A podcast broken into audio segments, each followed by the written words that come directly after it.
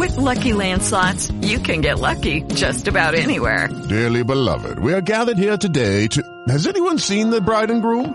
Sorry, sorry, we're here. We were getting lucky in the limo and we lost track of time. No, Lucky Land Casino, with cash prizes that add up quicker than a guest registry. In that case, I pronounce you lucky. Play for free at LuckyLandSlots.com. Daily bonuses are waiting. No purchase necessary. Void where prohibited by law. 18 plus. Terms and conditions apply. See website for details. It is Ryan here, and I have a question for you. What do you do when you win? Like, are you a fist pumper? A woohooer, a hand clapper, a high fiver. I kind of like the high five, but if you want to hone in on those winning moves, check out Chumba Casino. At ChumbaCasino.com, choose from hundreds of social casino style games for your chance to redeem serious cash prizes. There are new game releases weekly, plus free daily bonuses. So don't wait. Start having the most fun ever at ChumbaCasino.com. No purchase necessary. BGW. Void were prohibited by law. See terms and conditions. 18 plus. Esatte! Ciao a tutti, io sono Claudio. e io sono Luca, l'altro qui. Luca. un altro. Siamo qui dal 2009, se non capite un basso. Non facciamo per voi. quindi. Eccoci qua, benvenuto Luca. Ciao Una- a tutti. L'altro ciao. Luca, tu sei Esatto, l'altro. Esatto, io sono il sostituto di Luca. Abbiamo come ospite per la prima puntata della seconda stagione di Base Live. In- in- inauguro- Inauguriamo, inauguriamo ciclo, così. ok. Luca Angelici. Ciao a tutti applauso. ragazzi, ciao ciao ciao ciao ciao ciao grazie grazie grazie. Ciao Luca, benvenuto. Sono contentissimo e sono gasatissimo perché ho fatto un giro nella nuova sede e non ero mai venuto, è una figata pazzesca. Mi piace, bene. Sì, eh, ti fa proprio venire voglia di...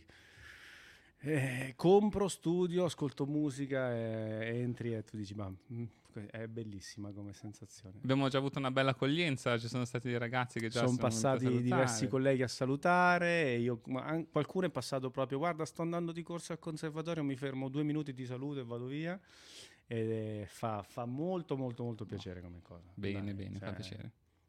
Fa ti, piacere. ti fa iniziare la giornata col, col sorriso è un modo molto bello di cominciare le cose quindi Benissimo.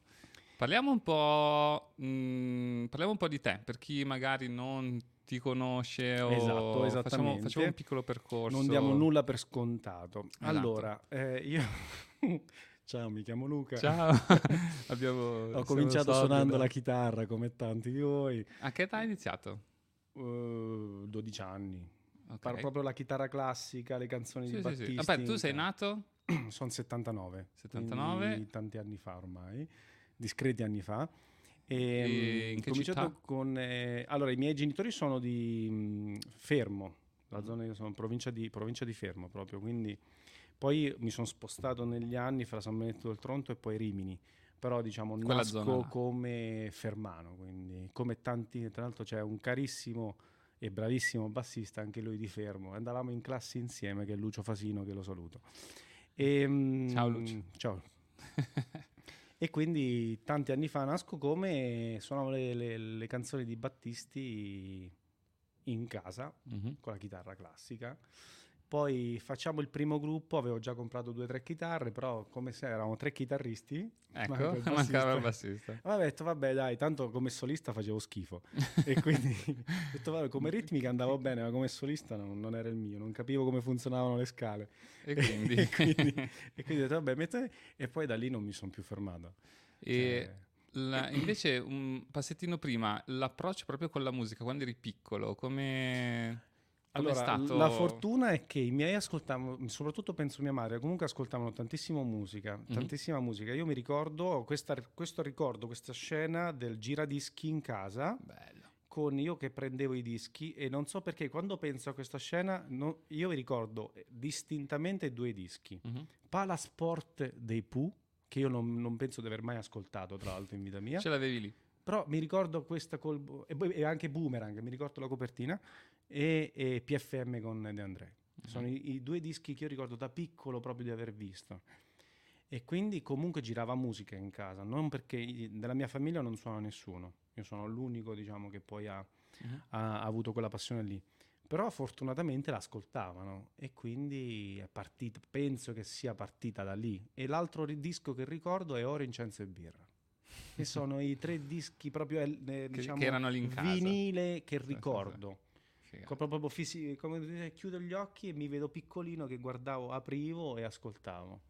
Sì, Io ho più o, meno, più o meno la stessa cosa, eh, essendo qualche anno più in là al posto del vinile avevo già i CD, erano i primi CD che, che giravano, essendo l'85, quindi anni, quando ero piccolino, sono stati gli anni 90, c'avevo il, eh, uno dei primi CD che mi ricordo che, che mettevo sempre era il, eh, la colonna sonora di Batman. Ah, ma quella degli U2 dove c'è... No, no, quella del primo Batman. Ah, di- ok. Quella dove c'è Prince. Ok, ok, ok, ok. Beh, beh, bell'inizio.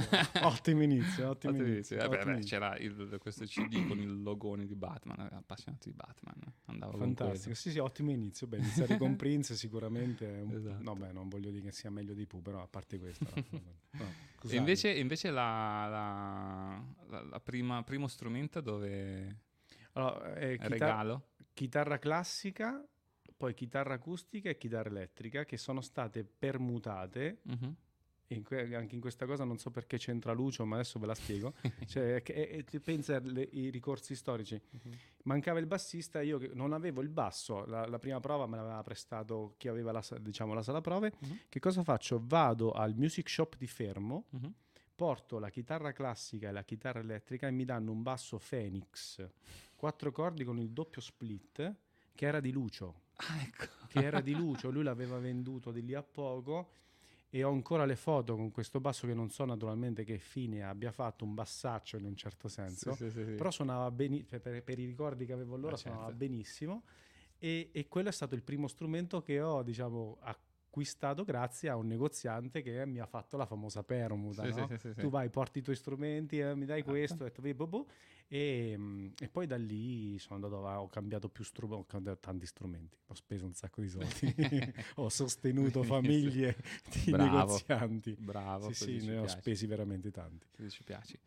E vi ricordo, prima di andare avanti, vi ricordo per chi adesso. Oh, che ore sono? Sono le. Sono le 11.36. Perfetto, eh, siamo 38. live, oggi è venerdì 13 gennaio, Esatto. sono le 11.38 e lo dico perché poi tanti riguardano il video Eh, cioè, Quando è stato girato? Sei anni fa. o magari scrivono, magari tipo stasera fanno le domande. Se volete, se state seguendo la, la La diretta, diretta. siamo in diretta su, se tutto funziona correttamente dovremmo essere in diretta su Facebook, su YouTube e su mm, Twitch. Twitch. Esatto. Se tutto funziona correttamente, spero di sì. Se non, Fateci- funziona, se non funziona, mandateci un commento, eh, nel senso cerchiamo di sistemarlo, però da- dice che siamo dal Del- YouTube, ci qua- dice che siamo dice dal che siamo vivo. dal vivo, ok. Ehm, Magari anche semplicemente, visto che vedo che un- ci sono una trentina di persone, fate semplicemente ciao con la mano, noi sappiamo Esatto, che ci sa- vedete, ci sentite e quindi va tutto bene. Se no andiamo avanti un'ora. esatto, così. magari parliamo e non siamo resi conto. E visto che abbiamo parlato del primo strumento, Sì, invece qual è stato il tuo ultimo strumento, l'ultimo arrivato o quello che deve arrivare? deve arrivare ancora. Deve arrivare, perché non esiste l'ultimo. Sì, l'ultimo quello che strumento sarà. Esatto, sarà quello che sarà. E, allora, come dicevo io, ne ho cambiati tanti e per tanti intendo veramente tanti, perché eh, ho, ho- ho- voluto sperimentare un po' tutti i suoni. Mhm. Quindi nel corso degli anni ho veramente comprato dai bassi, da tre, adesso parliamo in euro, due, tre- dallo Squire, che, diciamo economico, al Fodera che costava una follia. Mhm. E tutto questo per un semplice motivo, no? perché ero alla ricerca del suono e speravo che lo strumento, diciamo cambiando strumento, io potessi suonare meglio. Quindi cambiavo strumento sperando che magari "Ah, questo è meglio, magari suono meglio anch'io. Invece no, il principio non era, purtroppo non funziona così. Purtroppo. Quindi, Aiuta, cioè che il basso bello aiuta, ma non è tutto. anzi, in certi casi è anche uno svantaggio perché mette in risalto eventuali problematiche Esatto. e quindi non è detto che sia proprio sempre una cosa positiva. E, mh, quindi veramente ne ho, diciamo, ne ho passati tanti. Adesso negli ultimi tre anni è nata questa collaborazione molto forte con Camarota, che è un liutaio casertano, Alfonso, che saluto, che secondo me, oltre a fare dei bassi stupendi, mi asseconda nelle mie follie. e quindi abbiamo fatto diverse variazioni negli anni, per esempio sono passato dal PJ, che è un basso che ho diciamo, desiderato tanto, ma in commercio ad esempio il PJ fino a qualche anno fa, perché adesso è esploso. Sì. Invece fino a qualche anno fa, non- poi il 5 corde PJ proprio non ce n'erano, erano Sì. proprio un disastro. Anche adesso ce ne sono pochi. Esatto, c'era qualche Yamaha, ma per il resto Mhm. non è che ne trovavi tanti. E quindi siamo partiti da lì e poi abbiamo cominciato a sviluppare altre cose e quindi io mi auguro che a marzo arrivi lo strumento nuovo anche perché a maggio sarò al Guitar Show di Padova Mhm. e mh, fare- presenterò quello strumento che dovrà arrivare, quindi mi auguro che speriamo arrivi. che arrivi, speriamo esatto, che speriamo che arrivi. E, e di lì poi ho il mio classico, i, i due o tre strumenti di riferimento che possono essere il mio precision storico con cui ho fatto Mhm. tutto. Ehm, la cosa del precision per esempio è buffa.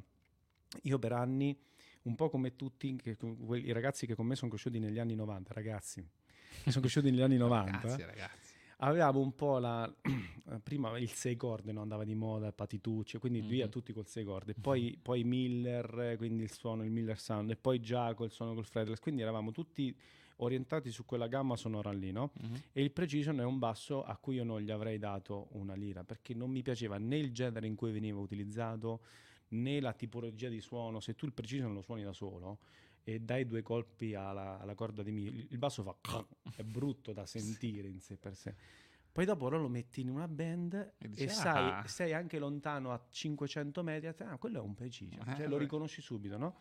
ed è una cosa stranissima quando ho cominciato a usarlo per lavoro, ecco che è venuto fuori praticamente che è, uno de- è stato uno dei bassi che ho utilizzato di più Mhm. In live, in, eh, in studio, in tour, zero problemi di ronze, con le corde lisce praticamente è un basso evergreen dove la- ci fai dagli anni 60 alla new soul moderna, quindi è praticamente quello è stato un basso di riferimento, infatti quello è forse l'unico punto fermo Mhm. e poi da lì costruisco Giri. tutti gli altri, esatto. Però non gli avrei dato una lira qualche anno fa, cioè non mi piaceva proprio. Io ho avuto la stessa, anch'io sono amante precisionista da, da anni e anche io ho avuto lo stesso, lo stesso percorso, nel senso che quando ero Pischel, parliamo di 14 anni, 15 anni, che ovviamente non sapevo niente, cioè mh, zero, non avendo anche provato strumenti, vedevo preciso e dicevo, ah sì, questo qui, bah", non mi diceva Un niente. pick up solo, un volume. Sì, cioè, infatti il primo basso bello, dopo qualche anno, il primo basso bello che ho preso è stato un Music Man, perché c'aveva- c'aveva un sacco di manopole, suonava, attaccavi e suonava tantissimo. Poi dopo anni ho provato un Precision e ho detto, "Ah, sei proprio pin, si è accesa la lampadina, ho detto, azza. Che poi ca- naturalmente la cosa è collegata al tipo di musica che uno ascolta, no? Certo. O anche che deve suonare Sì, dall'ambito. deve tendenzialmente se tu ascolti sempre il redotto oppure ascolti, eh, che ne so, adesso mi è venuto in mente i redotto, mi viene in mente il nome del, del bassista Comefor, ma non mi viene in mente il nome dei Reggae Machine, ascolti Mhm. quella musica lì, tu hai il, quel suono del tipo di music suono, man mhm. nelle orecchie. E se ascolti invece, cominci a ascoltare il soul, Stevie Wonder o vai ancora indietro e ti ascolti la Stax, Motown, ecco che ti viene fuori Jamerson e quello ti cambia il parametro del suono. Sì, e sì, ti dici, sì. ma cioè, qua il basso però io sento tutte le note che fa, soprattutto nel, nel registro centrale, no? E, e quindi dopo cambiano gli ascolti, è tutta un'altra cosa, naturalmente. Ah, vedo che comunque va tutto bene. Perfetto, ciao ragazzi. Benissimo. Ciao Dario, ciao Giuseppe. Anche io ho scoperto il Precision in età adulta. Grande. Ottimo Giuseppe.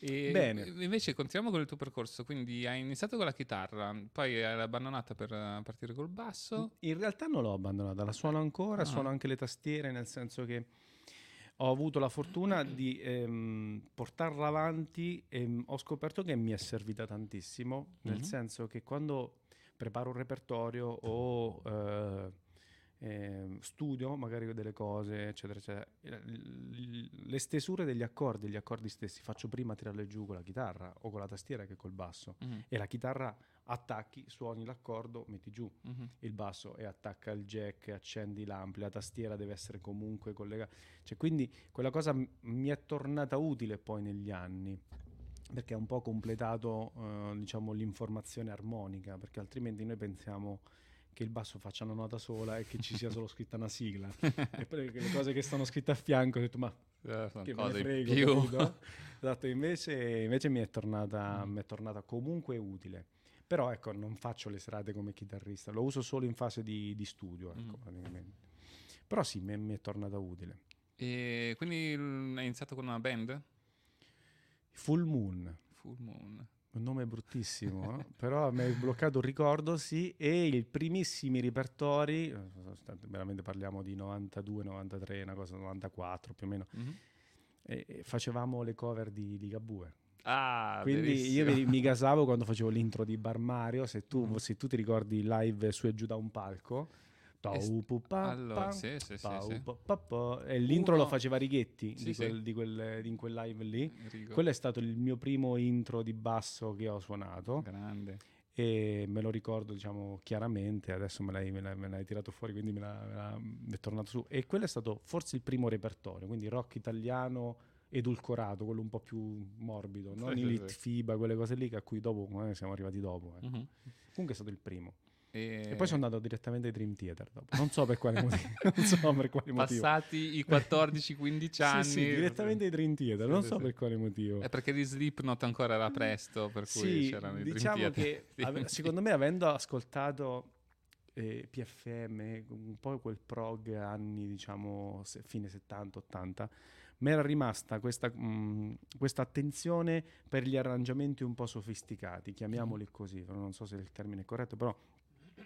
E quindi un amico mi ha fatto, ma ascolta, ascoltati sto disco, secondo me ti piace, Imagine Wars, e lì mi si è aperto un mondo, no, voglio suonare sta roba.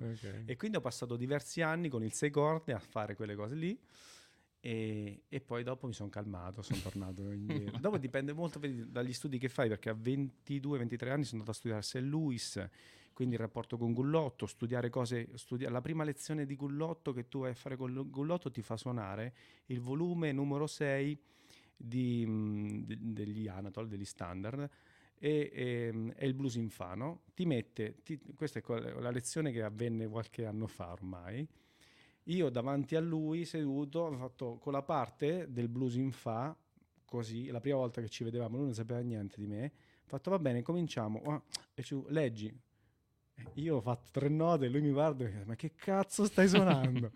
e da lì dopo lo studio, cambiare i gusti, cambiare gli ascolti.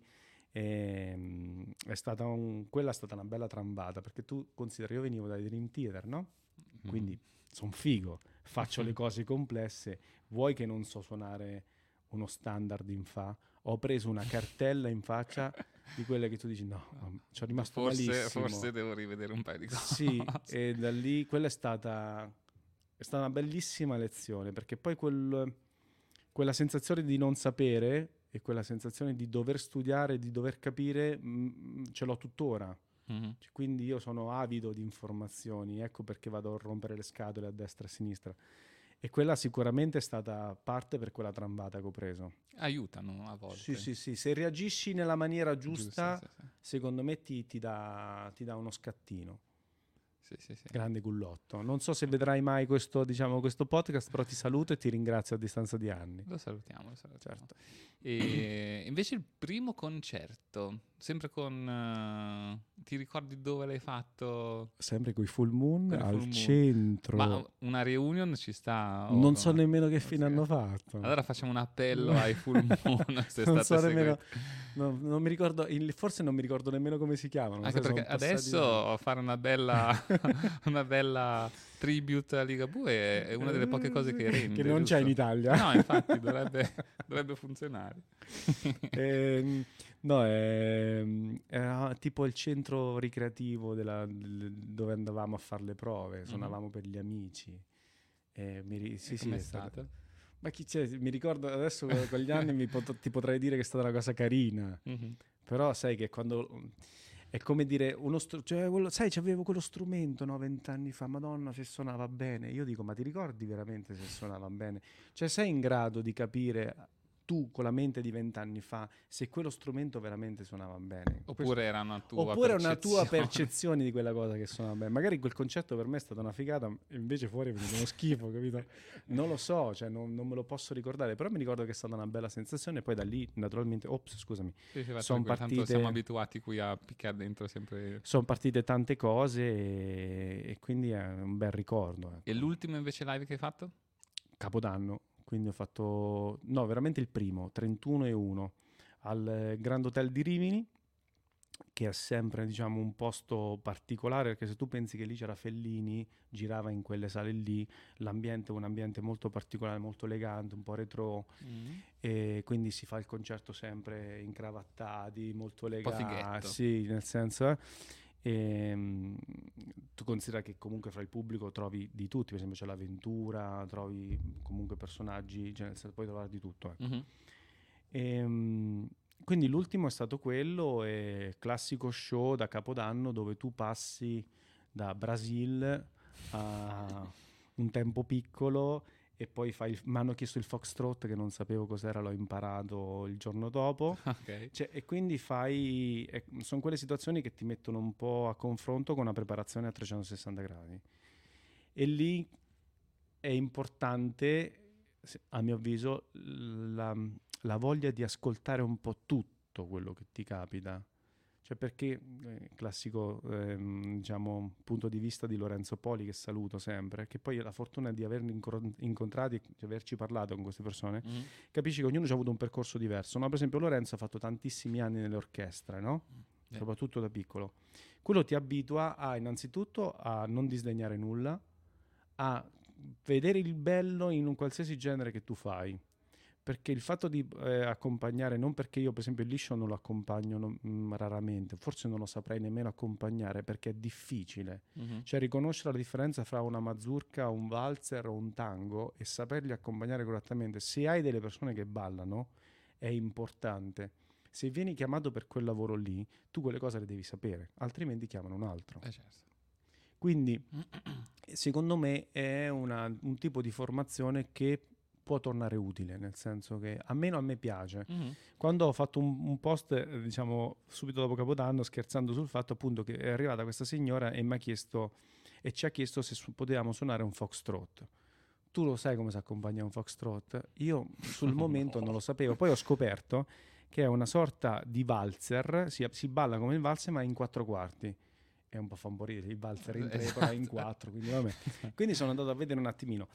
E eh, un ragazzo diceva sì, però che, che maroni dover sapere tutte le cose, così magari non ci voglio. Invece, secondo me invece no, è una figata. Io una cosa che non sapevo fare ieri, Sì, sì. adesso ho messo un mattoncino in più e Devi avere la mentalità giusta, cioè devi... è quella come- cartella in faccia di Gianfranco. pi- più piccole. no? Sì, però è concetto... Sono delle piccole sfide. Quando tu non sai una cosa, io mi innervosisco perché non la so. Cioè, questo non vuol dire che io debba sapere tutto, perché non arriverò a saper tutto, però mi scatta la voglia di sapere. Mhm. E siccome sono consapevole di non sapere tanto, sono sempre lì che studio. di Alla migliorarmi. ricerca, Sì, alla mi ricerca. piace questa cosa. Judy was boring. Hello. Then Judy discovered ChumbaCasino.com. It's my little escape. Now Judy's the life of the party. Oh, baby, Mama's bringing home the bacon. Whoa, take it easy, Judy. The Chumba life is for everybody. So go to ChumbaCasino.com and play over 100 casino-style games. Join today and play for free for your chance to redeem some serious prizes. ChumbaCasino.com. No purchase necessary. Void where prohibited by law. 18 plus terms and conditions apply. See website for details. Hello, it is Ryan, and we could all use an extra bright spot in our day, couldn't we? Just to make up for things like sitting in traffic, doing the dishes, counting your steps, you know, all the mundane stuff. That is why I'm such a big fan of Chumba Casino. Chumba Casino has all your favorite social casino style games that you can play for free anytime, anywhere with daily bonuses. That should brighten your day a little. Actually, a lot. So sign up now at chumbacasino.com. That's chumbacasino.com. No purchase necessary. VGW Group. Void where prohibited by law. See terms and conditions. 18 plus. Se mi pagassero per studiare, lo farei. Cioè, stai fermo lì, studi. Tu pensa quante, quanto è bello magari studiare arrangiamento, composizione, sentire cosa fanno gli altri strumenti, no? E cercare di capire come si incastrano con il tuo. Cioè, secondo me ti si apre un mondo che è bellissimo, solo che non c'è tempo. Poi il lavoro è fatto di tante altre cose, quindi devi eh, contestualizzare lo studio che fai anche in funzione di quello che poi ti servirà per il lavoro. Quindi, vabbè, però c'ho ancora qualche anno, quindi magari studierò fino a quando, sì, sì, quando avrò modo, ecco. Ok. Intanto se eh, quelli che ci stanno seguendo live, se hanno delle domande da fare... Saluto Gigi che è un mio allievo. Ciao Gigi. Aldo, Giuseppe, è sempre un'occasione, rimba, tanto, no, guarda, eh, allora leggo il commento d- da qui, visto che vista che ho, è Sì. sempre un'occasione Io per mi imparare, da tanta umiltà. Guarda, secondo me eh, Giuseppe non è un- proprio un discorso di umiltà, non lo dico per eh, diciamo sembrare un, eh, un discorso di umiltà, è proprio un discorso che a me scoccia non sapere. Quindi non mi piace, diciamo, mi, pia- mi pia- mi piace conoscerla quando una cosa la, la affronto e mm, così. Cioè, che poi il, il motivo per cui di fatto è nato tutto il, il- il pacchetto delle interviste che fanno parte del canale o Adesso comunque... parliamo anche di Sì, quello. sì, sì, Ma la, la cosa, la cosa bella, leggo prima il commento di Al- di Aldo, così lo salutiamo. Io ho scoperto il preciso, ma a 16 anni non ho più mollato. Grande. Ciao, ciao Aldo. Quindi avrai sicuramente un precision storico, nel senso che immagino che tu abbia una cosa particolarmente interessante. E, mm, uno dei pochi ospiti che, che arriva c'è già tutta la scaletta pronta delle cose da dire. No, va bene, Devo dire questo, questo, questo, questo, questo. Ci abbiamo un sacco di cose da dire. Partiamo da dove vuoi partire? Partiamo col- Allora, partiamo col canale. Ok, partiamo col Da canale dove- che da- quest'anno che è Base die- Your Life. Esatto, quest'anno nel 2023 adesso parte, inizia l'undicesimo anno, quindi nel 2022 ha fatto dieci anni di esistenza, anche se poi i primi video sono del 2011. E il se ca- non siete ancora iscritti vi invito a seguirlo anche se... se- se- 25... 20 quanti- sì, più di 25.000 iscritti al, al canale YouTube di Best Your Life. Best Your Life è nato come... come... Adesso ti vado a stalkerizzare un attimo. Sì, fantastico. Fai quello che vuoi. Ehm, Best Your Life è nato per una frustrazione. Sai quando dici, ma mm, cioè, quella tipa non, non- non mi fila e quindi magari ne conosco, poi ho conosciuto mia moglie, nel senso ho cominciato a uscire con un'altra e quindi poi mi ci sono messi insieme. No? Mhm. Best Your Life nasce per una, una frustrazione. Che Nasce il 6 febbraio del 2012, giusto? 6 febbraio del 2002, quindi sono, Sono andato a guardare. Sono sì, praticamente eh, 11 anni. Sì, sì. E ehm, cosa succede? Succede che io già suonavo 10 anni, 10 anni fa, su- suonavo con un gruppo con cui ho suonato veramente tanto, che si chiamano Miami and the Groovers, con cui abbiamo fatto diversi dischi live, tour in Europa, quindi abbiamo fatto diverse cose importanti. E ehm, suonavamo rock, rock, folk, no? Tornando sempre al discorso dei Dream Theater, allo studio che facevo, a me quella cosa limitava. Cioè Mhm. io mi sentivo, passami il termine, un po' chiuso in quella cosa che facevo, no? Sapevo di poter fare molto di più e mi sentivo un po' statico, cioè mi Mm. stavo annoiando sostanzialmente. Vuoi Però- fare, a- aprire un po' Sì, volevo- gli orizzonti. Però non volevo nemmeno mettermi nella... co- Siccome lavoravamo tantissimo, tu considera che il primo anno che feci con loro f- ma facevamo una cosa come 101 date nel 2000. Eh, tanta cioè, roba. eh, tanti- cioè, non, avevi non avevo nemmeno il tempo di cercare un'altra band con cui fare altre cose, no? Mhm. Però volevo fare altre cose. Quindi che cosa ho fatto? Ho detto, vabbè, allora c'era... mh, eh, stava nascendo questa cosa dei video su YouTube. Ho detto, sai che è? Adesso mi faccio qualche videolino dove suono cagate. La prima Mhm. cagata che ho suonato è stata la sigla di Titan 3. Cioè per farti capire che ero proprio da un'altra Sì, sì, parte, no? come divertimento. come divertimento. Poi eh, nel, nel corso del- dei mesi comprai la prima Zoom, la B3, ma non trovavo informazioni. Non sapevo come usarla, tutti i test erano in inglese. Allora mi sono messo lì, me la sono studiata, mi sono tradotto i manuali, me la sono studiata e ho pensato, ma se io sto lavoro che ho fatto per me, no? quante persone potrebbero avere la stessa esigenza e magari non, ehm, non trovano informazioni? Ho detto, sai che faccio? Con i miei mezzi, pochi, faccio un video dove spiego come funziona la B3 e da lì boom esploso, da lì è esploso tutto e ancora oggi scrivono commenti sulla B3 senti ma come fun- chi se lo ricorda nel senso e Sì, da lì sì. poi sono cominciate le lezioni che sono state sempre comunque delle pillole Mhm.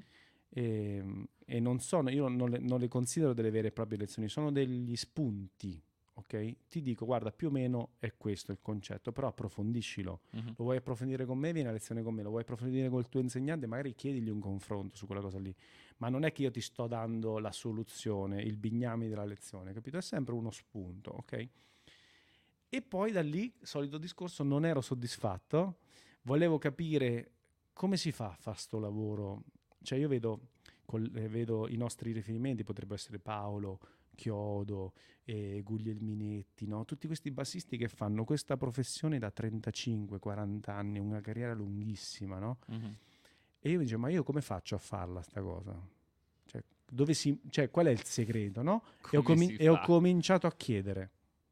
Ho cominciato, il primo è stato Guido, e ho cominciato a chiedere, senti, mi dici Cosa devo qual è, fare? qual è- qual- qual è stato il tuo percorso?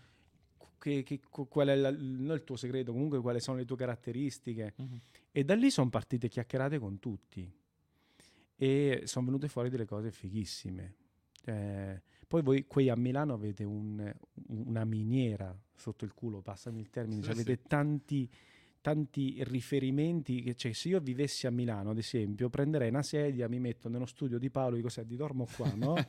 Però voglio vedere, ad esempio, quello che fai, anche come ti cucini la pasta, nel senso voglio capire perché tu fai le cose in un determinato modo, anche Dino, ad esempio, come fai a avere quel suono sullo slap così? Cioè, ti voglio vedere, Mhm. ma, ma voglio vedere anche come incli... Cioè, voglio capire, sì. Cioè. E avete questo patrimonio qua che è pazzesco.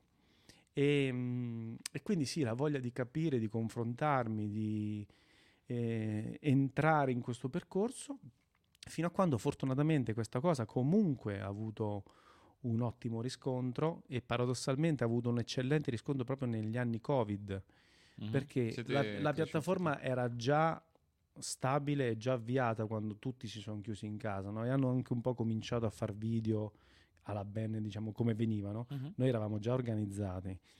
Io durante il periodo Covid, durante il, il lockdown, facevo tre dirette alla settimana, alcune con chiacchierate di due ore, eh. quindi era praticamente una serie TV sostanzialmente.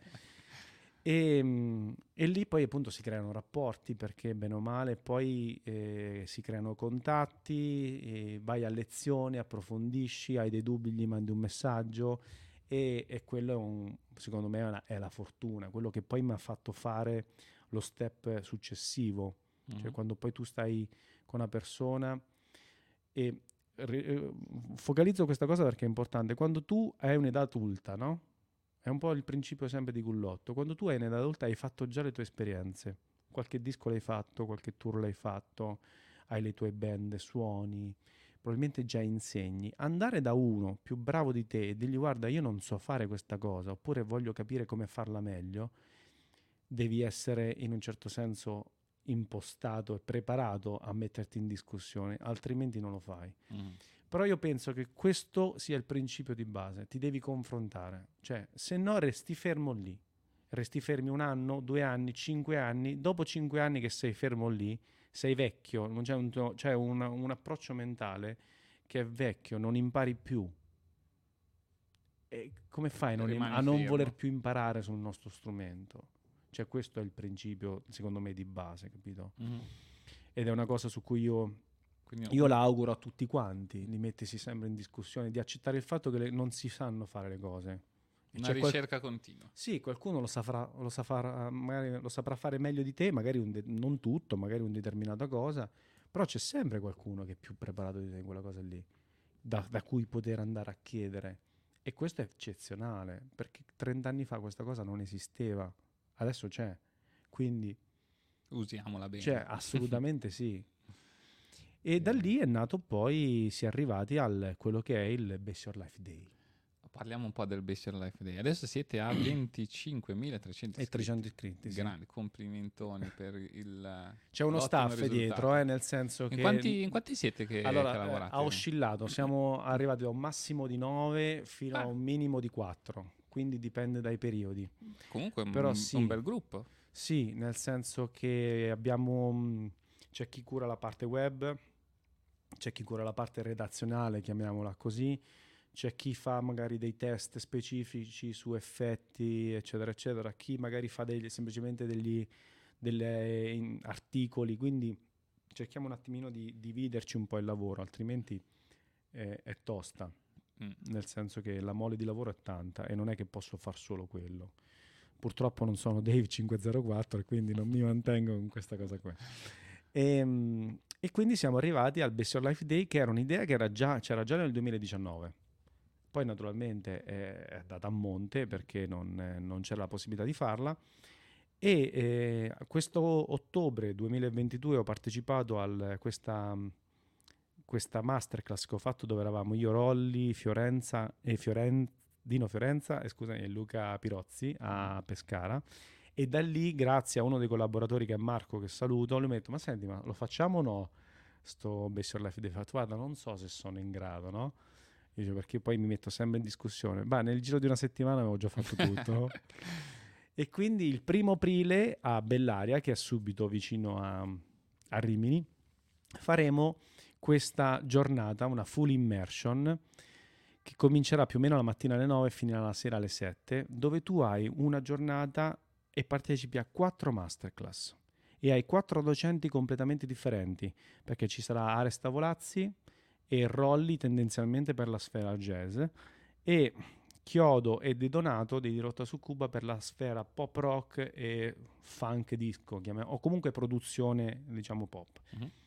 Ognuno di questi farà una masterclass di un'ora e mezza, più c'è la possibilità di fare lezioni a un gruppo, con un gruppo ristretto, quindi tre, massimo quattro persone, con un- ognuno di questi. Fatta questa, cena tutti insieme, ok? Figo. E questo lo fai in una giornata. Più ci sarà la presenza di Mark Bass che porterà naturalmente, eh, ha sponsorizzato in parte la, la realizzazione della giornata e porterà tutta la, la, la- esatto, la nuova produzione.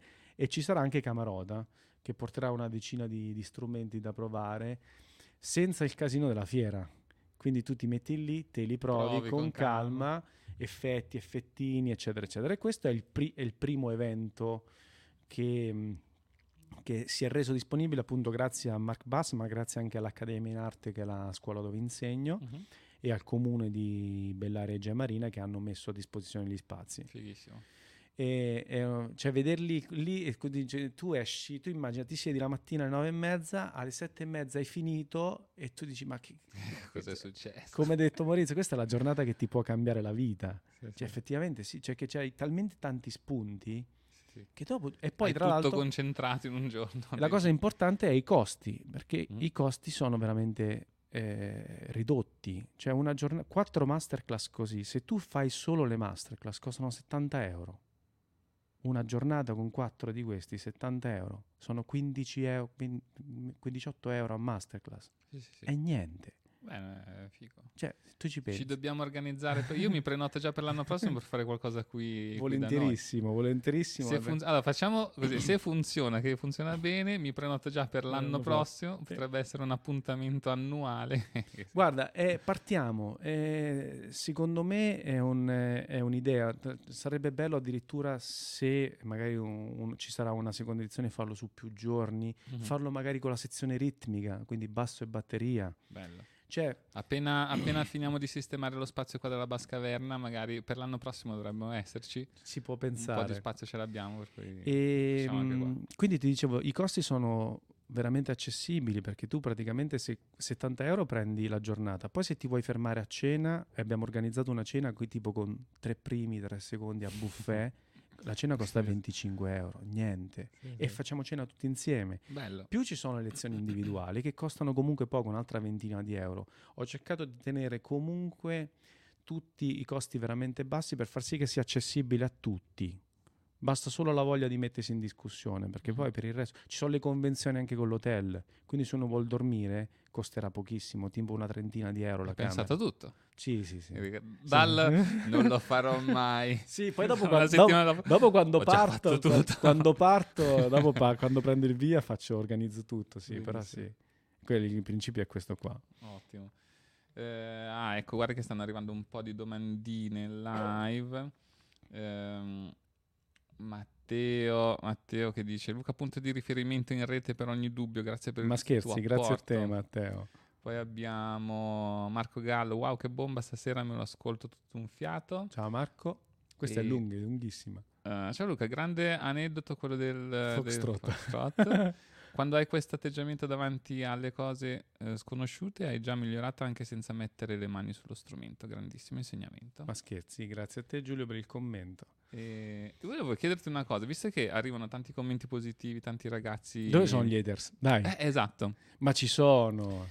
Quello- ce ne sono una marea. Com'è? Che rapporto hai con gli haters? Perché il- arrivi, noi ancora che siamo un, un po' più piccolini eh, su- sui, sui social, qualche haters piccoli non ce l'abbiamo, però quando più diventi, più fai i numeri, più se non hai haters non sei nessuno sostanzialmente. Cioè, Allora, devi averci. Inizialmente, inizialmente ti posso dire quando più o meno avevo raggiunto i 10.000 iscritti, no? Mhm. E quindi lottavo fra i 6, 8.000 e i 10.000, quindi sai che ti- 10.000 ti sembra, mi sembrava una cifra Noi irraggiungibile. ce l'abbiamo fatta, abbiamo superato i Esatto, 10.000. ti sembra Tra un, ci- tra un po' ti raggiungiamo, anzi Sì, iscrivetevi tutti al sì. canale di Bessan così eh, recuperiamo.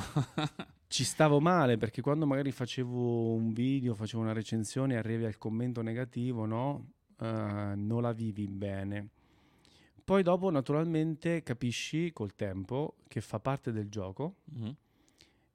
e ti scivola tutto addosso e ho cominciato a utilizzare quello che chiamo il metodo Gianni Morandi quindi un abbraccio a tutti sorri- no non perché nel senso che capisco che ci, sia, che ci sono persone che comunque qualsiasi cosa io faccia eh, non l'accetteranno mai ma semplicemente perché la faccio io Mhm. ok e magari perché non l'hanno fatta loro però io ogni volta che faccio qualcosa comunque mi espongo, nonostante io non, non po- possa essere nessuno, comunque io mi espongo e ci metto la faccia, no?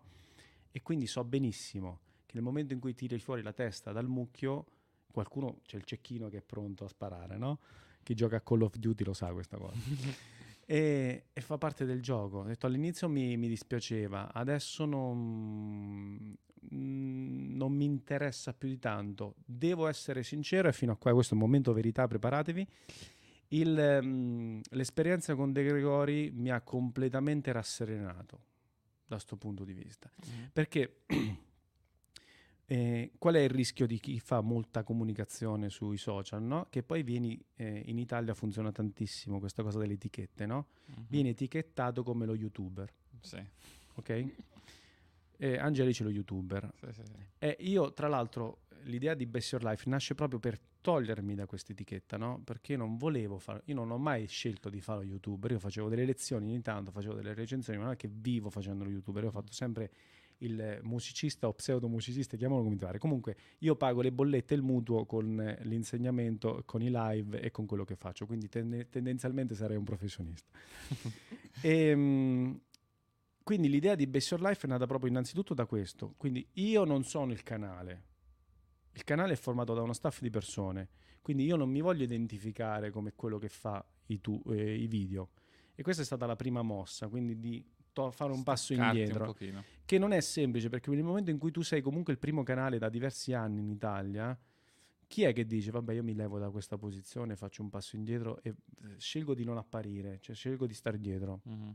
Prova, fai un sondaggio, vedi quante persone farebbero una cosa del genere. no? Anche perché solitamente i canali sono gestiti singolarmente. Sì, sono comunque e- e- ego- cioè, egocentrati. Invece noi ho detto no, io voglio fare un passo indietro, formo uno staff di persone, tutti lavoriamo a questa cosa qui Mhm. E eh, è Best Your Life. Best Your Life è una cosa che può, diciamo, piacere a chiunque perché non è riferita ad Angelici. È normale che poi comunque io spesso e volentieri metto la faccia su questa cosa qui, però non è, Certo. diciamo, riferita tendenzialmente a me. Poi è, è arrivata l'esperienza con, con De Gregori e mancava la chiusura del cerchio, no? Dice, ma io poi sono in grado di fare un lavoro a un livello professionale alto? Fortunatamente sì, cioè nel senso è arrivata, ho superato questa prova, Come, mm, come- raccontami un attimo qualche come, retroscena. come è successa? Guarda, ehm, Guido mi ha chiamato la prima volta sabato sera. Ti, ti dico le tempistiche perché è importante, perché si è svolto tutto in quattro giorni. Ok. Quindi Guido mi ha chiamato la prima volta sabato sera, io ero a cena in famiglia e mi dice, senti ti chiamo per una cosa al volo, no? Guido, Guido non mi ha mai, quasi mai chiamato, cioè non è che ci chiamiamo con Guido, Mhm. probabilmente non so nemmeno che guarderà questa diretta, comunque ciao Guido. E mm, mi chiama, ha fatto, senti come stai? Ha fatto, guarda, mm, fatto, ti chiamo per questa cosa, ha fatto, sei disponibile per sostituirmi con De Gregori? e io ero di là del telefono e dico, dai, ha fatto, dai, cazzo dai minchione, smetti, ha fatto, no, io scherzo sempre, ma su questa cosa non, non scherzo, no? E ha fatto, vabbè, sì, certo che sono disponibile, no? Quanti mesi ho di preparazione? Domani ti chiamo. Cioè lui mi ha, mi ha dato questa, questa informazione sabato sera alle 9 di sera, probabilmente prima di salire sul palco. e poi mi ha lasciato lì. Io l'ho risentito domenica il giorno, quindi io sabato notte non ho dormito. Cioè, quindi la prima notte non ho dormito. Domenica mi chiama a pranzo e mi dice guarda è successo questo, questo, questo, non sto benissimo, ho bisogno di abbandonare il tour. Ehm, eh, c'è bisogno che tu lunedì pomeriggio ti faccia trovare a Genova, da domenica a lunedì. Quindi domani tu sia a Genova. Ho detto va bene, ma mm, hai delle parti, hai del materiale? Ho fatto guarda ti mando il left and right della registrazione del concerto di qualche giorno prima. Stop. Basta. Molto bene. Left and right, nemmeno con le tracce tagliate, eh, Sì, sì, sì. tutto continuativo così. Ehm, solo che io domenica sera suonavo, quindi non è che mi è arrivato il file, mi è arrivato alle 4-5 di pomeriggio, non è che ci ho avuto tempo di ascoltarlo. Ho preparato tutto nel frattempo, il mio studio mobile. eh. Ho preparato la valigia perché poi domenica notte, notte non, non ho dormito, mi hanno chiamato dalla produzione, mi hanno preso i treni, eccetera, eccetera. Io lunedì mattina parto da Rimini alle 9 e fra i vari cambi, che Genova non è proprio comoda da Rimini perché fai Sì, Bologna, è proprio- Bologna, cioè fai un Sì, sì, tratto un strano. Arrivo alle 3, a- alle 3 di pomeriggio a Genova, nel frattempo mi ascoltavo il... Lucky Land Casino asking people what's the weirdest place you've gotten lucky? Lucky? In line at the deli, I guess? Aha, in my dentist's office. More than once, actually. Do I have to say? Yes, you do. In the car before my kids' PTA meeting. Really? Yes. Excuse me, what's the weirdest place you've gotten lucky? I never win and tell. Well, there you have it. You can get lucky anywhere playing at LuckyLandSlots.com. Play for free right now. Are you feeling lucky? No purchase necessary. Void where prohibited by law. 18 plus. Terms and conditions apply. See website for details. You've worked hard for what you have your money, your assets, your 401k, and home. Isn't it all worth protecting? Nearly one in four consumers have been a victim of identity theft. Lifelock Ultimate Plus helps protect your finances with up to $3 million in reimbursement. LifeLock alerts you to identity threats you might miss. And if your identity is stolen, your dedicated US-based restoration specialist will work to fix it. Let LifeLock help protect what you've worked so hard for. Save 25% off your first year on LifeLock Ultimate Plus at LifeLock.com slash aware. Terms apply. il concerto in cuffia. Arrivo alle 3, mi saluto tutti, arrivo alle, alle, alle 6, dalle 3 alle 6 in albergo intanto avevo montato lo studio e avevo cominciato a trascrivere i primi brani. Arrivo lì nel backstage, saluto tutti, alle 7, 6 e mezza, 7 arrivo Fra- arriva De Gregori, non posso chiamarlo Francesco, se no dopo Giovanni Allevi mi cazzia sul fatto che ho fatto in tempo. De Gre- arriva De Gregori, Il signore esatto. E ci presentiamo e lui fa: "Ah, ma me l'aspettavo più anziano. La prima cosa che mi ha detto. Che è sto pischello? Esatto. E lì mi sono messo nel box della produzione a studiare, mentre gli altri giustamente si facevano gli affari in cuffia così e continuavo a trascrivere. Mi ricordo che praticamente dalle mh, quelle tre ore più le altre ore avevo già trascritto 7-8 brani su un concerto da 22, ok? Poi mi ascolto tutto il concerto con l'INIAR, ripartiamo da Genova per casa di, mh, verso Torino, casa di, casa di Guido e nel tragitto ho dormito perché erano due notti che non dormivo, due ore ho dormito. Sono arrivato a casa di Guido, ho rimontato lo studio, ho studiato tutta la notte fino alle sei e mezza di mattina. Doccia, siamo poi ripartiti da casa di Guido fino a Brescia, dove poi mh, avevano affittato una, pro- una sala prova per provare. In quelle, questa è la cosa più bella, in quelle tre ore di viaggio, immagina che io ero seduto al lato passeggero, Guido gu- eh, guidava, Guido, eh? io avevo l'iPad, scrivevo, col telefonino mandavo le, le canzoni e Guido mi chiamava gli accordi mentre io facevo le correzioni. Questo è stato come ho trascritto le parti. Arriviamo all'una a, a- a Bergamo, alle due prove con i ragazzi, cioè prove con eh, i membri della band, io non li avevo mai visti, mai son- cioè non conoscevo nessuno, a parte Valle che aveva partecipato a qualche disco nella band con cui suonavo, non conoscevo nessuno. Facciamo le prove dalle 2 fino alle 4 e mezza, 5, poi torniamo in albergo. Le prove sono andate bene con Guido che canticchiava i brani perché Francesco doveva venire, De Gregori doveva venire ma non è venuto e quindi così, boom. Torniamo in albergo, io quella sera lì sono crollato, nel senso ho, ri- ho riscritto tutte le parti dopo le prove perché comunque avevamo provato nel frattempo 22 brani, eh. Mica Quindi, male. sì, ave- li ho, li ho trascritti boh, in un totale di 7-8 ore, probabilmente 9 ore, cioè quel tempo che ci ho avuto fra macchina, treno, eccetera, eccetera, cosa pazzesca. Proviamo, torno in albergo, riscrivo tutto, dormo, la mattina mi rimetto a ripassare tutto e poi siamo andati praticamente alle 6 al soundcheck. E qui ragazzi viene il bello perché questa è la parte quella veramente pressure, come dico io, no? Ah, finora è stata una passeggiata. Cioè, diciamo. finora vabbè, si trattava di aver trascritto i brani nel minor tempo possibile e In di- condizioni. in condizioni assurde e di averlo fatto magari eh, cercando di non fare errori, no? Tra l'altro la cosa buffa è che quando tras- ho trascritto il live, nel live qualche errorino c'era, io ho trascritto anche gli errori. Quindi in sala prove ho detto no, guarda che non è così. Ho detto ma voi la suonavate così? No, no, si vede che però no. No, hai trascritto male. Ah, scusate. No, no, sono Ho stato ho sbagliato. E la cosa forte è che arriviamo al soundcheck alle 6 e lì c'è il, il panico. Se ci ripenso oggi è il panico. Salgo sul palco, l'idea iniziale è che io, ave- io utilizzassi tutta la strumentazione di Guido. Quindi io ut- utilizzavo i suoi bassi, facevo i suoi cambi esattamente come se fosse lui, no? Mhm. E poi dopo abbiamo visto che il concerto si poteva fare eventualmente tutto con uno strumento solo, quindi ho detto vabbè Guido, cioè nel senso Guido, vabbè se vuoi utilizza il tuo a sto punto, quindi ti rifaranno un attimo, ti ricalibrano il suono e sei a Mm. posto, che non è proprio così, perché quando cambi uno strumento in corso d'opera, il fonico di sala ti maledice per questa, perché non, cioè, hanno Devi fatto tutti i tutto. volumi e non è una cosa piacevole. Comunque arriviamo a- eh, collego il basso nella pedaliera di Guido, la pedaliera di Guido non si accende Benissimo. e, e provano l'alimentazione. La pedaliera di Guido morta. Aspetta, Ho detto, vabbè, sarà il basso. Eh, cambia il basso, no, cioè è proprio morta la pedaliera. Collego il basso della testata, non dico di chi, di chi era la testata, collego il basso della testata, la testata morta. Ah, era proprio un. La un testata attentato. morta, non funzionava.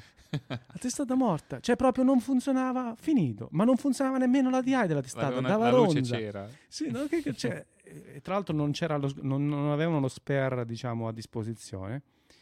Quindi praticamente che è successo? Succede che alla fine, e tu considera alle 6 di pomeriggio, era il 28 luglio, col sole che passava da sotto il tendone del check, gli altri che s- mi avrebbero maledetto, perché tu arrivi, tu sei il problema. L'ultimo arrivato. L'ultimo arrivato, tutti i problemi. Giovane. Che cazzo, ma tutti a me doveva succedere. Io tu pensa come stavo in quel momento. Posso immaginare. Alla fine basso in DI, una radial, con l'accordatore a pinza, concerto di De Gregori con l'accordatore a pinza, e poi dopo quante pugnette ci facciamo ragazzi. E tra l'altro non potevo nemmeno mutare perché cioè, eh, stavo diretto nella DI. Alle sei e mezza arriva un po' prima De Gregori, fa, mi guarda, fa, ok, ma che pezzo vuoi provare? Io già sudavo il caldo, non funzionava un cazzo, ero disperato. Che pezzo vuoi provare? Ho fatto, guarda, vorrei provarli tutti, però naturalmente facciamo la leva calcistica perché lì la difficoltà vera del concerto del tour di, di De Gregori è che non ha click, non ha starter, quindi non c'è uno che stacca il tempo e non ha le sequenze.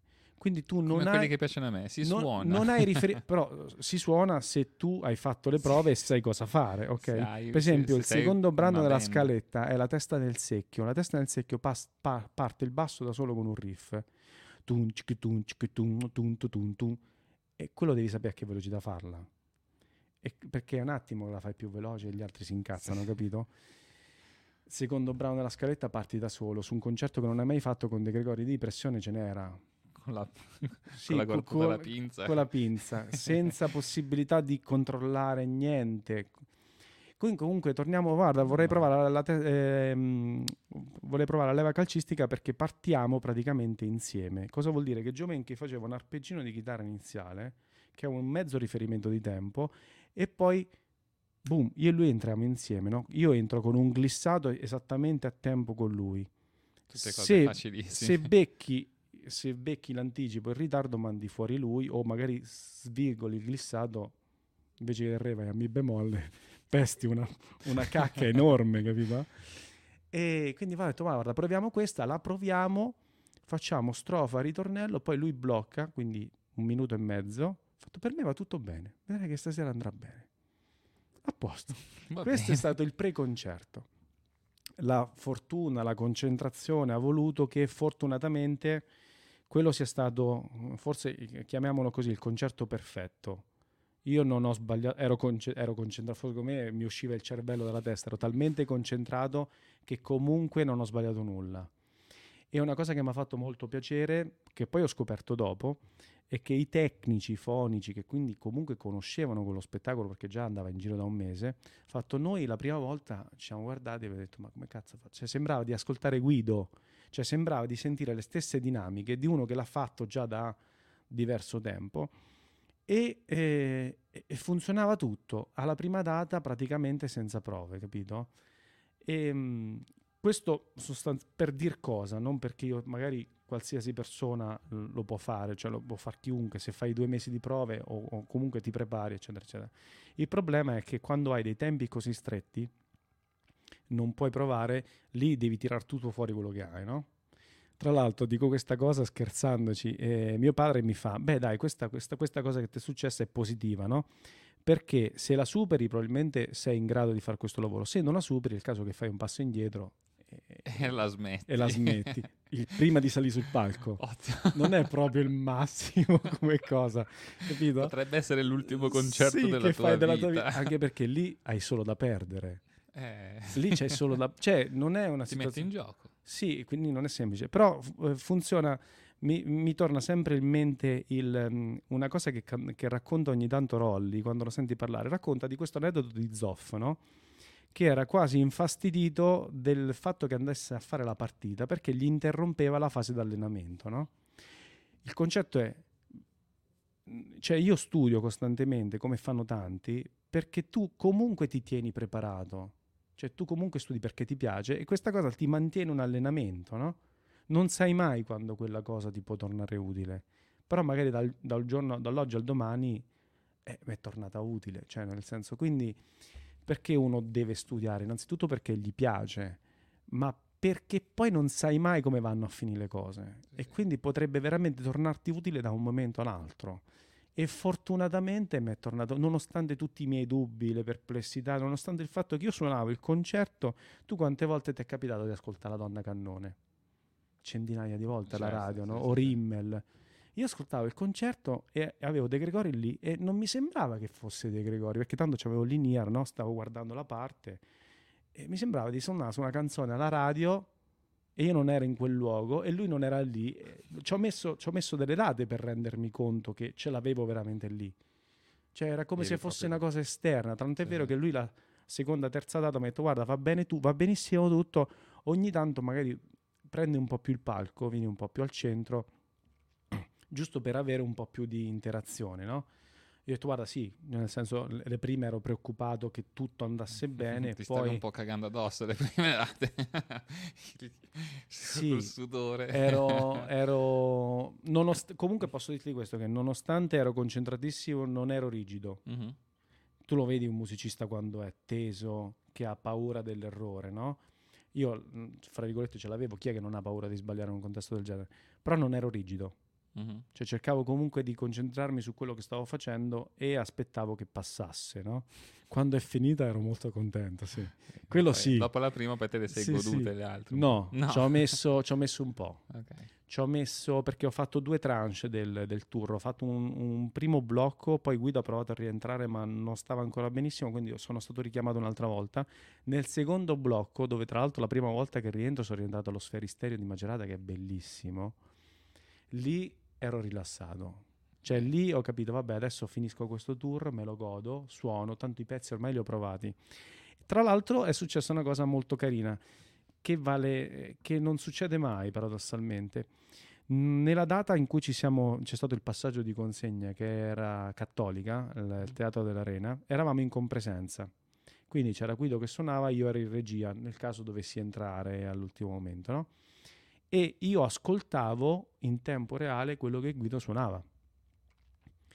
E questo dice- e non aven- e avendoli già suonati gli stessi brani, quindi avendo suonato lo stesso concerto, e avevo esattamente la, la percezione di come i musicisti sono diversi, di come eh, ognuno suona a modo suo, no? Mhm. Ed è stata una figata perché ah, ma lui fa quella cosa lì, io invece non la faccio, ma è interessante questa cosa, magari provo a rifarla anch'io, no? Mm. Oppure no, magari prendo un rischio e non la faccio, faccio lì. Cioè, però è figa come cosa perché comunque il pezzo funzionava ad entrambi. solo con caratteristiche diverse, con Certo. accenti diversi, con ed è bellissimo perché lì capisci la caratteristica del musicista, capito? E quello è stato un bel, ehm, è stato un bel, un bel momento, cioè proprio sentirlo sullo stesso repertorio così. E non è un discorso più o meno bravo perché i prezzi funzionavano a entrambi, però lui aveva, per esempio, Guido, essendo cresciuto nel periodo dei Beatles, lui suona que- in maniera molto più melodica rispetto magari a me che sono cresciuto negli anni 90 che sono più ritmico Mhm. perché ho dei riferimenti diversi Certo. e, e questa è pazzesca come cosa perché ti, ti- veramente ti fa apprezzare tantissimo il musicista che hai di fronte ed è una, una figata pazzesca scusate ragazzi sono andato lungo No, è, è un piacere, è un piacere ascoltare queste- questi belli aneddoti.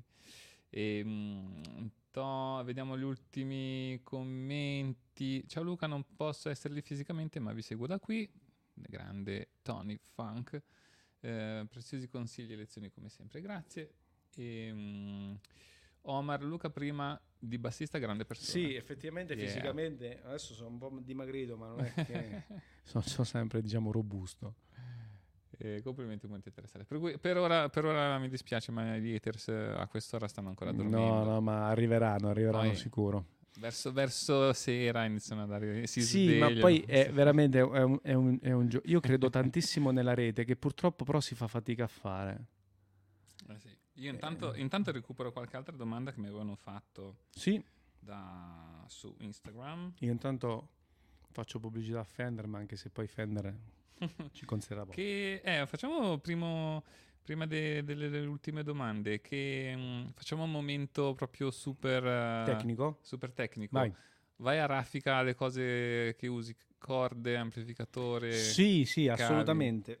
Così ho anche l'occasione di ringraziare tutte le aziende prevalentemente italiane, perché la maggior parte sono italiane con cui collaboro e di cui mi sento, oh, diciamo, orgoglioso portabandiera. Nel senso, perché sono rapporti che poi si con- sono costruiti negli anni. Il- adesso si chiamano endorsement, io li chiamo come, diciamo, rapporti di collaborazione, ma che nascono da eh, il fatto che io ho provato un determinato prodotto e quel prodotto mi è piaciuto e poi è nata la collaborazione con l'azienda. Mhm. Quindi la primissima è stata la Galli Strings, proprio il primo primo che mi ha dato fiducia è stato Tommaso e saluto. Poi ce ne sono stati tanti. Che, mm, che allora, che mu- le ho provate tutte. Ok. Quindi le ho provate tutte su, diver- ah, su- su diversi strumenti, anche perché, come dice Tony Levin, quando gli chiedevo tu che corde usi, lui dice ma su quale strumento? Perché ogni strumento teoricamente vorrebbe la sua corda in base alla caratteristica che tu vuoi esaltare di quello strumento, ok? Di base ho utilizzato tantissimo anni, ta- per tantissimi anni le Rockstar, Mhm. restano comunque le corde che utilizzo in nickel, che utilizzo spesso, però anche le, ulte- le ultime synthesis mi piacciono molto. Quindi dipende appunto dallo strumento e dal tipo di sonorità che voglio ottenere, però sempre 45-105 perché sotto secondo me si va in categoria femminile e non è, no, non è per me. Ok, preferisco faticare un po' di più da quel punto di vista lì, proprio per un discorso di suono Mhm. sullo strumento. Poi naturalmente io utilizzavo Parsec quando uscì Parsec, poi ho utilizzato i cabinet neri con le testate argentate quando era Mark Bass, poi con, quindi ho fatto tutta l'evoluzione, quindi fortunatamente sono eh, due volte endorser perché sono riuscito a uscire un periodo ma poi sono rientrato come endorser Mark Bass Mhm. e questa è un'altra cosa che ci tengo a specificare perché tanti anni fa abbandonai il, l'endorsement Mark Bass che quando lo racconto dici ma come tu eri endorser e sei uscito da Mark la gente non ci crede Traditore. no non è per quello perché io facevo recensioni sul canale no? Mhm. e volevo mettermi nella condizione più neutra possibile perché il canale era ri- riferito a me Mhm. quindi se io sono endorser per un'azienda come faccio eventualmente a valutare altre aziende oppure se l'azienda magari fa un prodotto che a me non piace a dirti che quel prodotto è valido non è Certo. corretto nei confronti di chi magari guarda i video e si aspetta che io gli dia una recensione valida Mhm. Questa scelta fortunatamente eh, Marco l'ha presa nel modo migliore possibile, tanto è vero che poi dopo, negli anni, quando poi ho separato Bass Your Life, che è composta da bassisti che hanno- lavorano con altre aziende, no?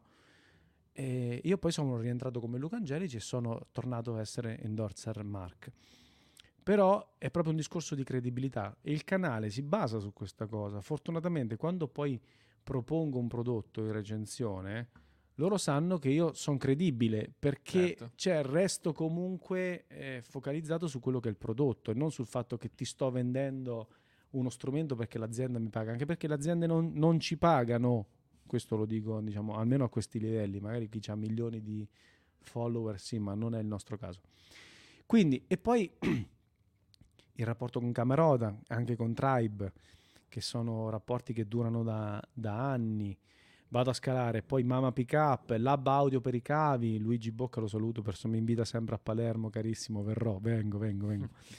E mm, Secret Pedal, adesso è rina- è si è riaccesa la collaborazione con Zoom tramite Mogar, Mhm. quindi sono tanti prodotti, io quando è così poi ho sempre paura di, di, di dimenticare qualcuno. Come quando Per- fai i ringraziamenti tipo battipenna.it eh, Silvano, grande, che grande lo saluto, Silvano. che non lo ringrazio mai, è uno di quelli, ad esempio, che oppure Thomas che fa le stracche, come Steffi Line, è uno di quelli che non saluto, non ringrazio mai, ma tutti i miei battipenna, ma anche le rampe, me le fa battipenna.it, Sì, sì, che fa dei lavori pazzeschi.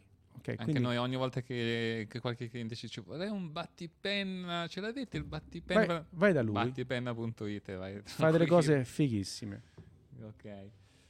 E allora, le ultime, facciamo le ultime domandine al volo. Vai, Avevi qual- qual- qualcosa da... non lo so. c'è Abbiamo qua- detto tutto, delle cose che non mi dovevi dire, Sì, vero? penso di sì. Ah, Ma- il libro dovevamo dire ah, anche. il libro.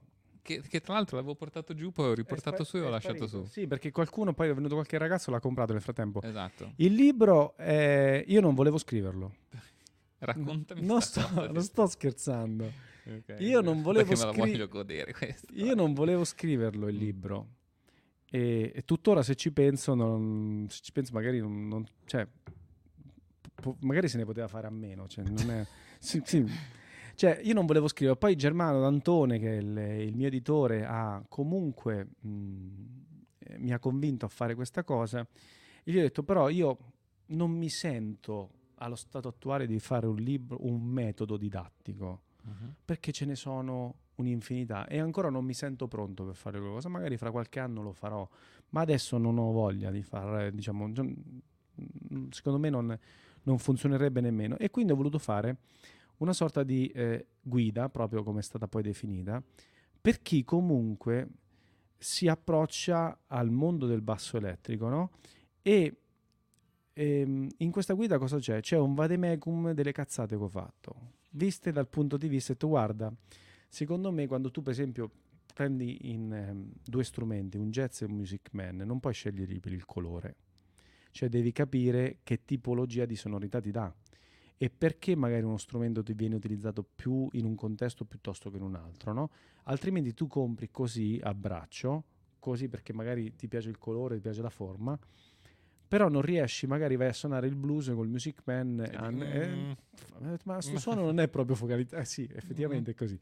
Cioè, quindi ho messo insieme tutta una serie di informazioni che vanno da proprio la, la parte tecnica, quindi tutto l'aspetto tecnico, le casse, le testate, equalizzatori parametrici, semiparametrici, oppure eh, bassi attivi, bassi passivi, tipologia di corde, perché si utilizzano le corde in nylon piuttosto che le corde, eh, le flat, quindi perché magari una corda eh, in nickel suona diversa rispetto a una corda in acciaio, no?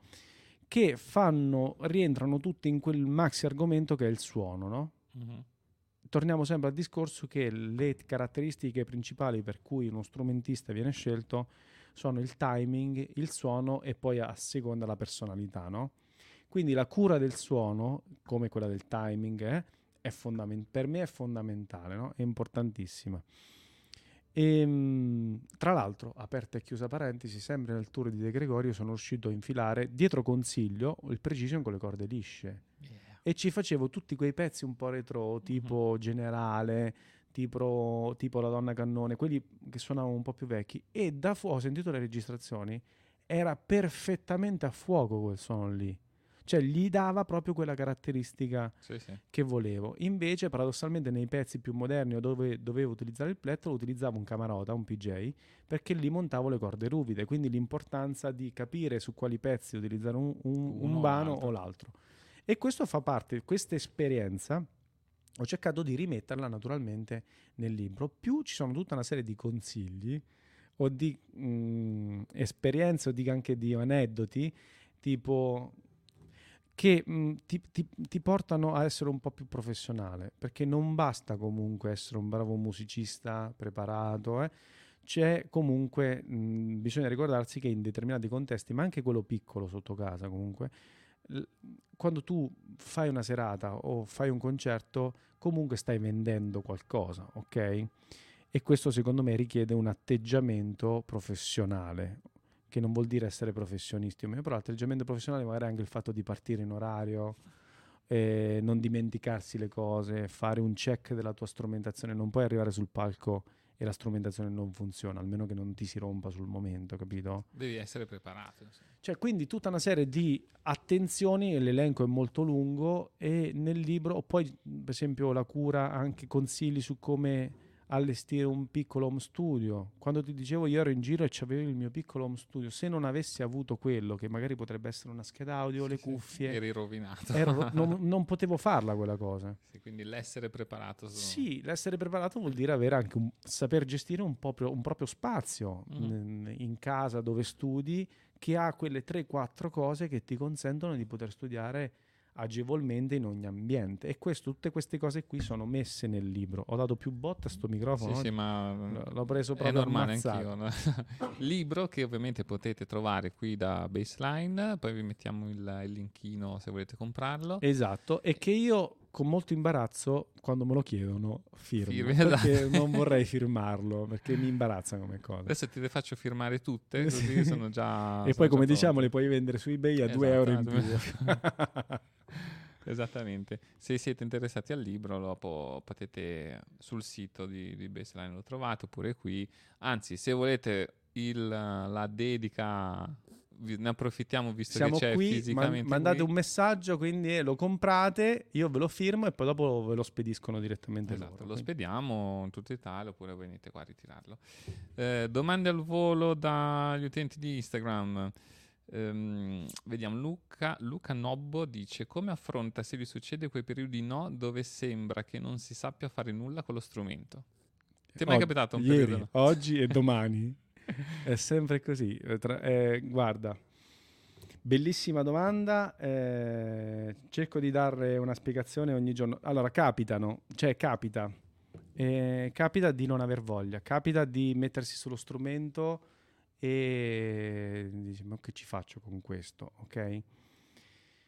In questo caso anche se non mi piace citarlo però l'esempio di Cristiano Ronaldo è un esempio valido nel senso che i veri veri veri professionisti fanno eh, fra virgolette la, fanno la differenza perché riescono ad allenarsi anche quando non hanno voglia è vero che il nostro è uno strumento, l'arte, l'emozione, tutto quanto, ma c'è una parte tecnica che è prevalentemente par- chiamiamo ginnica in un certo senso, no? Mhm. Quindi proprio quando non ho proprio voglia cerco di fare semplicemente eh, della tecnica, come dire il mantenimento. Poi molto fa, secondo me, la scoperta musicale. Quindi parti da un genere che ti piace, adesso poi tutte le applicazioni lo fanno, io uso Tidal, ma Spotify, qualsiasi, lo- Apple Music lo fanno tutti. Prendi una canzone e poi fai avvia radio della canzone, no? Mhm. in base a quel pezzo lì ti suggerisce dei pezzi che sono esatto, similari e cominci a ascoltare cose che magari tu non conosci o che non avresti mai ascoltato senza skippare. Ascolti e prima o poi ti assicuro che ti arriva il pezzo che dici ah ma questo me lo studio perché mi piace. Mhm. E Invece, scusa, ti, ti è mai capitato invece proprio di, eh, di avere un momento in cui s- pensi se smettere? Anche Anche questo. questo. Beh, sì, nel senso, per, per chi ha scelto volente o nolente di farlo per professione, eh, perché poi non è una scelta che tu pianifichi. Mhm. Cioè tu cominci un percorso, poi vedi che fra insegnamento, lezioni, scusa, lezioni di insegnamento, eh, live, eh, registrazioni studio, questo, diciamo, questa cosa che stai facendo ti prende a tempo pieno e quindi diventa una cosa predominante nella tua vita e se tu vuoi continuare a fare quella cosa lì devi dare tempo a tutte queste cose. Ci sono momenti in cui questa forcella si chiude perché mancano i tour, mancano i live, gli allievi scendono, cioè è, è, norma- è fisiologica come cosa, ok? Innanzitutto l'importante è diversificare, quindi non fare una cosa sola, perché questo è il problema del Covid. Chi aveva puntato tutta la sua carriera sui live, Mhm. come i live per due anni si sono fermati, si è fermato anche lui e lì diventa un problema psicologico Sì. importante perché vai in depressione per una cosa del genere. Mm. Quindi io bene o male ho sempre diversificato fra il canale, le lezioni, gli, ehm, i live, quindi ho cercato sempre di fare le recensioni, cose diverse. Però è difficile, sicuramente è difficile e quando poi magari metti su famiglia e ti chiedi ma ce la faccio, non ce la faccio, questa è una cosa, è una cosa che uno si chiede veramente tutti i giorni. L'importante secondo me in un certo senso è capire che comunque quello che è stato fatto è una cosa positiva. Cioè, tutto quello che è stato costruito fino adesso è una cosa positiva. Certo che se oggi uno viene da me e mi dà 50.000 euro per il canale YouTube, dico, "Toh, prenditelo e non è un problema. A parte questo, però, e ehm, eventualmente integrare, cercare di divers- diversificare il più possibile. Il che vuol dire, no, io sono un musicista eh, purista, faccio solo questo. Non è- al giorno d'oggi non è più fattibile una cosa del genere. E, e quindi c'è da darsi da fare. C'è da darsi da fare, il che vuol dire farsi il culo, ragazzi, perché comunque non, non ti regala niente nessuno. Se qualcuno ti regala qualcosa è perché quella cosa non vale. Il principio è quello. Quindi, eh, questa è una cosa che viene detta spesso e penso che valga la pena. Quindi, mh, secondo me, mantenersi attivi, possibilmente lavorare sui contatti, far cose, produrre, imparare a produrre qualcosa, imparare a gestire un home studio, più cose uno sa fare, meglio è naturalmente. Però sì, il, il dubbio di smettere quello c'è purtroppo spesso, perché va comunque fa- vanno fatti i conti con il mutuo, con le bollette, con la vita, quindi non è semplice, ecco. Però ce la si può fare. Secondo me sì, eh, l'importante è che non, non focalizzarsi su una cosa sola, ecco. Pu- Puglius chiede bassista preferito. Lui. Io. ok. Eh, Ah, no, Ale- dico solo una cosa, dico solo una cosa su questa Questa cosa. questa- una risposta non risposta. Sì, no, no, dico solo una cosa eh, che potrebbe essere uno spunto interessante. Mm. In un certo senso ho smesso di ascoltare i bassisti. Ehm, che cosa vuol dire? Adesso anche in questo caso mi, mi eh, spunta l'hater che mi ha spe- mi ha appena sparato dietro la testa. E quando voi leggete le biografie di Pastorius, no? Pastorius che cosa diceva? Diceva che lui sostanzialmente ascoltava Frank Sinatra per ispirarsi magari, no? E io su questa cosa ci ho ragionato, perché poi lo spirito analitico, questa fortunatamente Paolo me l'ha un po' passata come cosa. Ho detto, ma se lo faceva Pastorius che ascoltava i cantanti, ascoltava i sassofonisti, perché io devo ascoltare un bassista che ascolta un altro bassista che magari ascolta un cantante? Prendi l'informazione sostanzialmente ridotta, Mhm. ok? Quindi ho cominciato ad ascoltare altre cose.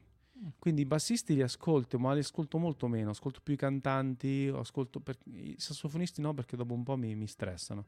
O magari ascolto le idee dei pianisti, perché è un mondo che ha più che fare con la melodia rispetto a quello che noi magari non facciamo. Mhm.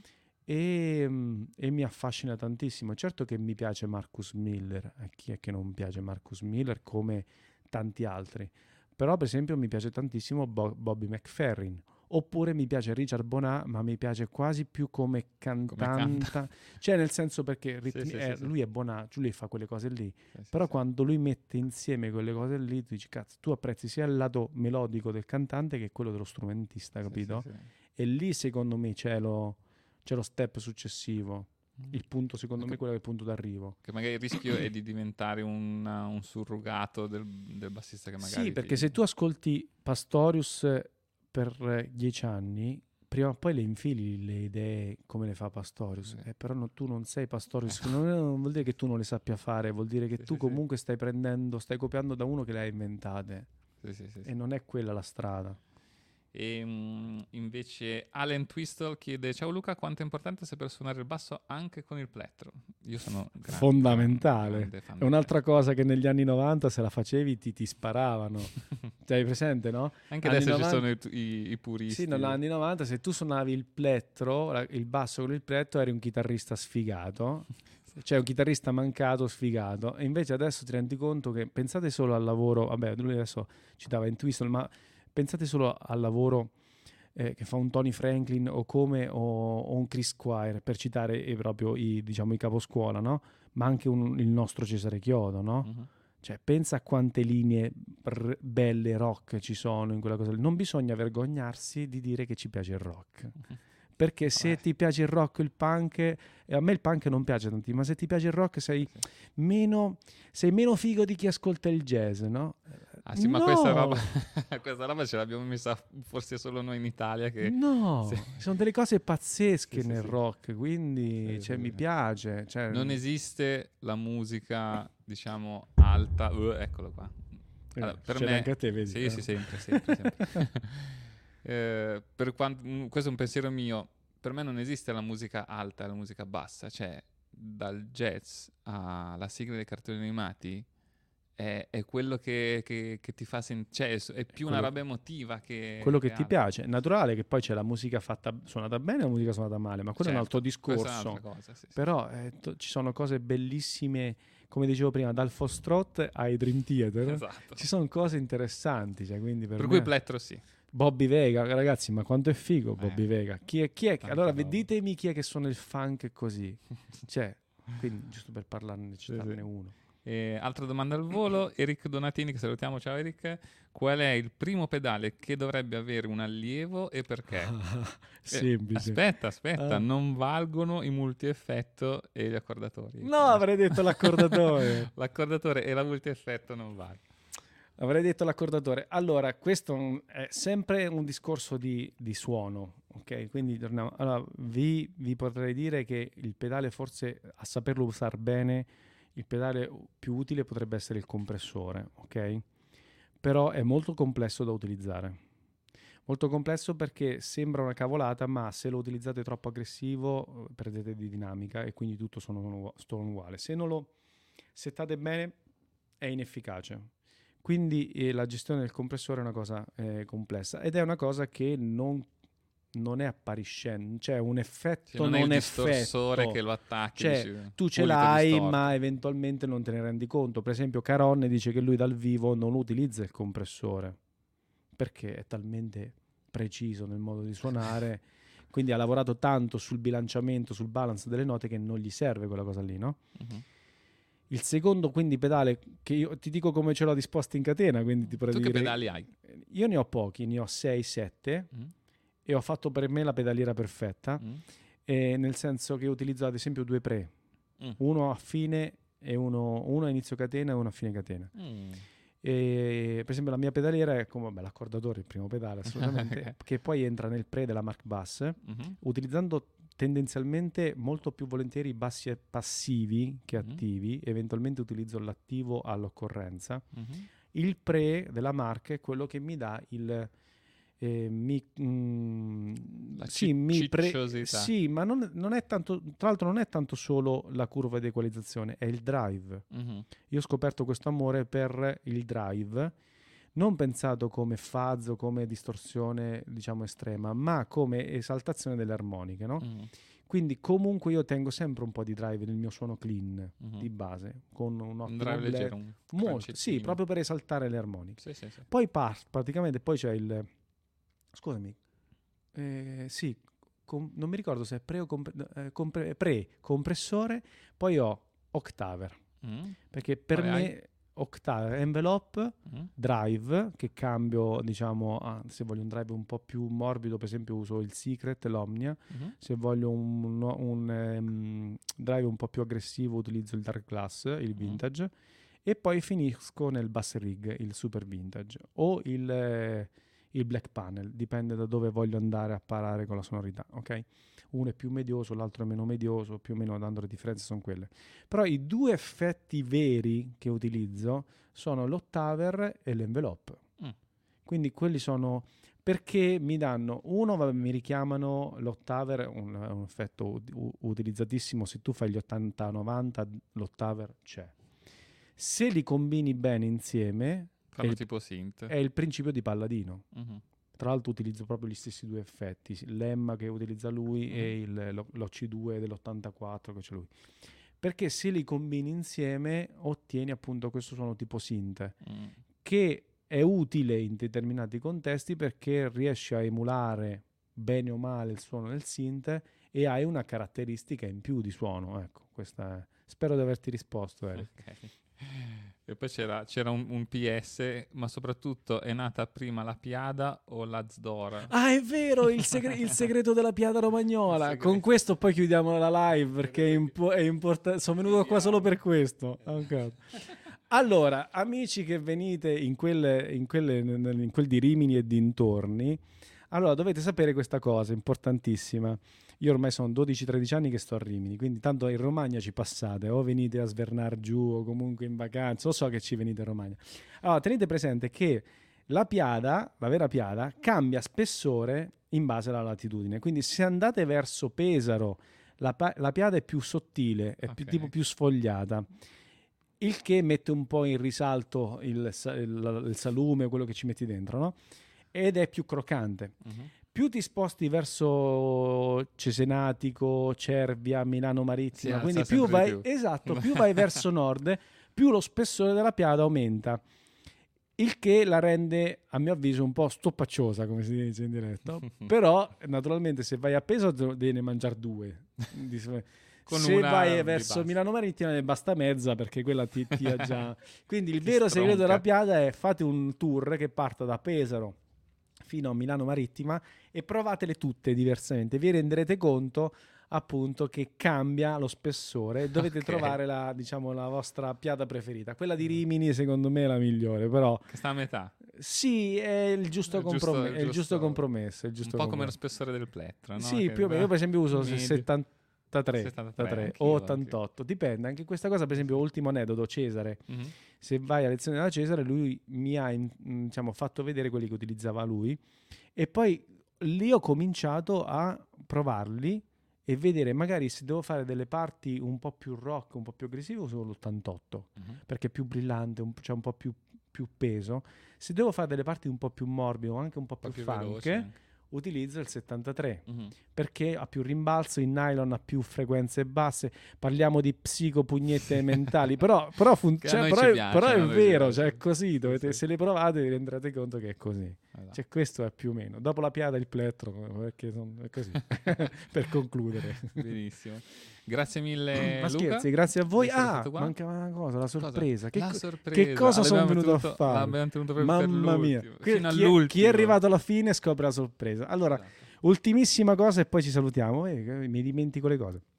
Perché sono a Milano? Al fatto che ho colto l'occasione, grazie per l'invito dei ragazzi.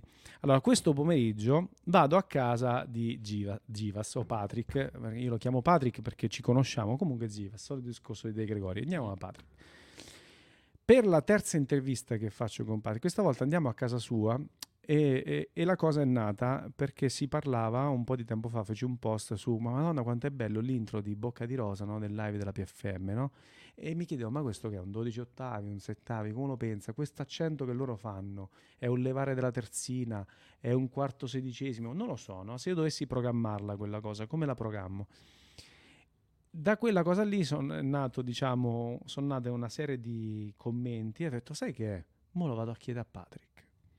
Anzi, non solo gli chiedo, gli chiedo l'intro di Bocca di Rosa, gli chiedo, ti vengo a trovare e mi racconti la genesi e quello che è successo in quel disco lì del 79, perché poi veniva registrato in questi giorni qui, Mhm. che tra l'altro eh, ricade anche eh, l'11 è la- l'anniversario della morte di, di Faber, di, quindi di, di André. E mi racconti tutto. Cioè voglio sapere che cosa è come l'avete pensato gli arrangiamenti, quando li suonate che cosa succede, perché io mi caso con queste cose qui. Cioè Mhm. quella è storia della musica, storia di un album che io conosco benissimo, che tutti conosciamo, perché chi è che non ha mai suonato il pescatore nella versione della PFM?